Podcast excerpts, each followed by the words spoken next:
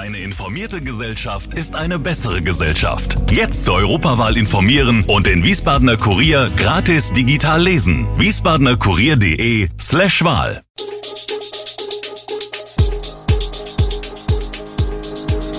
Gude, unser morgendliches News Update.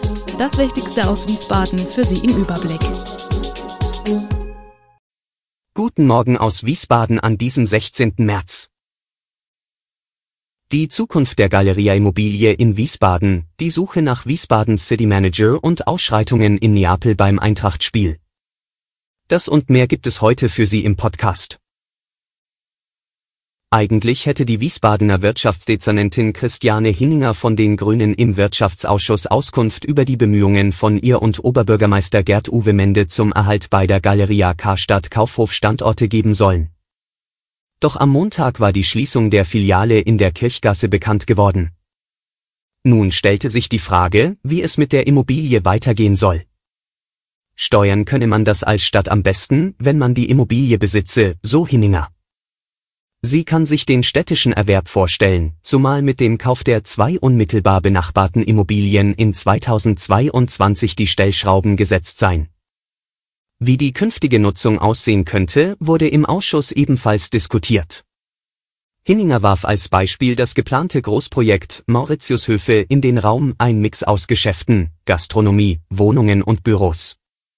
Interessierte Anwohner schlugen die Einrichtung von Kreativwerkstätten, einem Bürgertreffpunkt oder die kurzfristige Nutzung für Künstler nach dem Vorbild des Mainzer Lulu vor. Dort werden im Untergeschoss des ehemaligen Karstadt-Gebäudes Gemälde, Installationen, grafische Arbeiten und Plastiken gezeigt. Seit genau einem Jahr ist Wiesbaden ohne City Manager. Und sobald wird sich daran erstmal nichts ändern, die Ausschreibung für die Stellenbesetzung startet zum 17. März und geht bis 14. April. Anschließend finden die ersten Bewerbungsgespräche statt. Allerdings wird dabei nicht nur ein City Manager gesucht, wie die von Wirtschaftsdezernentin Christiane Hinninger vorgestellte Neukonzeption zeigt. Geplant ist ein City Management als eigene Stabsstelle mit eigenem Budget und eigener Handlungsfähigkeit als Team. Dieses Team soll aus einem Teamleiter als City Manager, zwei Sachbearbeitern und einer Assistenzkraft bestehen. Der neue City Manager soll weniger die Schnittstelle zwischen Gewerbetreibenden, städtischen Ämtern und dem Rathaus sein. Die Person soll als erste Ansprechperson für die Innenstadt fungieren und die Erarbeitung von innovativen Konzepten und deren Umsetzung in Zusammenarbeit mit Ämtern und externen Partnern übernehmen. Hinzu kommen Marketingmaßnahmen und Öffentlichkeitsarbeit sowie Leerstandsmanagement. Ein riesiges Graffito sorgt für Aufsehen in Rüdesheim. Wer am Binger Rheinufer spazieren geht und einen Blick über den Rhein wirft, kann das riesige Graffito kaum übersehen. 1312 haben Unbekannte dort in weißer Farbe auf eine der Weinbergsmauern zwischen Niederwalddenkmal und Burg Ehrenfels gesprayt. Es handelt sich um eine verschlüsselte Beleidigung gegenüber der Polizei. Der Zahlencode 1312 steht für den Ausdruck All Cops are Bastards. Immer wieder tauchen die Buchstaben im öffentlichen Raum auf, selten aber in solchen Dimensionen. Doch das Graffito zu entfernen, ist nicht zuletzt wegen der Größe enorm aufwendig. Aufgrund der Lage in den Weinbergen kann lediglich mit Hochdruckreinigern und biologischen abbaubaren Mitteln an der Entfernung gearbeitet werden, erklärt der Rüdesheimer Bürgermeister Klaus Zapp. Daher kann es noch etwas dauern, bis das Graffito vollständig verschwunden ist. Das neue Gemeindezentrum St. Stephan in Delkenheim soll ein offener, heller Treffpunkt werden, Pfarrer Frank Schindling und die Architekten des Wiesbadener Büros Grabowski-Spork haben jetzt die Pläne für den Neubau der Kirche vorgestellt. Herzstück in dem neuen Gemeindezentrum wird der hohe Kirchenraum mit 112 Sitzplätzen sein. Ein Lichtband hinter dem Altar und eine verglaste Öffnung im Dach symbolisieren die Verbindung von Himmel und Erde, außen und innen. In der Präsentation von Grabowski Spork Architektur ist der Kirchenraum ansonsten sehr nüchtern gestaltet mit Holzquadern als Sitzbänken und weißen Wänden. Doch das soll nicht so bleiben. Fünf Künstlerinnen und Künstler sind aufgefordert, in einem Wettbewerb ihre Ideen etwa für die Altargestaltung einzubringen.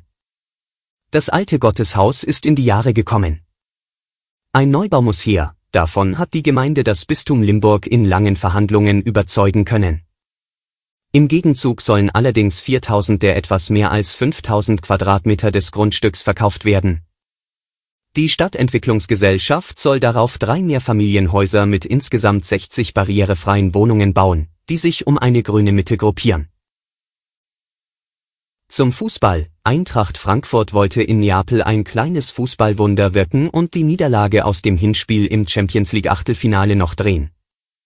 Allerdings verloren die Hessen am Mittwochabend das Rückspiel in Italien mit 3 zu 0 und sind somit aus der Königsklasse ausgeschieden.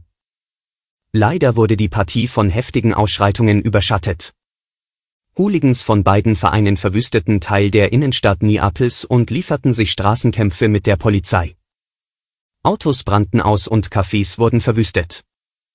Rund 500 Eintracht-Fans sollen sich in der Hauptstadt der Region Kampagnen aufgehalten haben ohne Ticket und trotz des Appells des Vereins, zu Hause zu bleiben.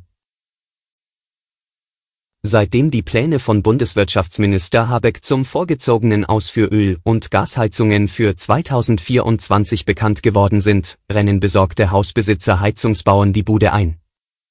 Nach Angaben des Heiztechnikherstellers Fiesmann hat sich die Nachfrage insbesondere nach Ölheizungen verdoppelt.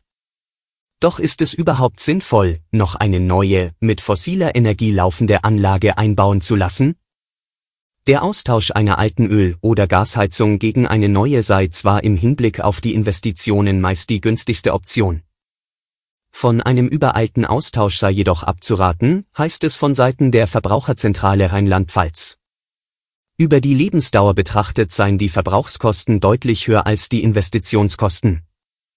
Gerade bei fossilen Energien lasse sich die Preisentwicklung der nächsten 20 Jahre nicht vorhersagen.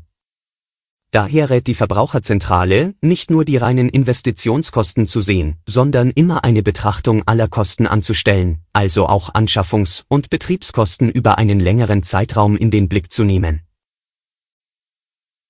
Alle Infos zu diesen Themen und noch viel mehr finden Sie stets aktuell auf www.wiesbadener-kurier.de Gude Wiesbaden ist eine Produktion der VRM von Allgemeiner Zeitung, Wiesbadener Kurier, Echo Online und Mittelhessen.de.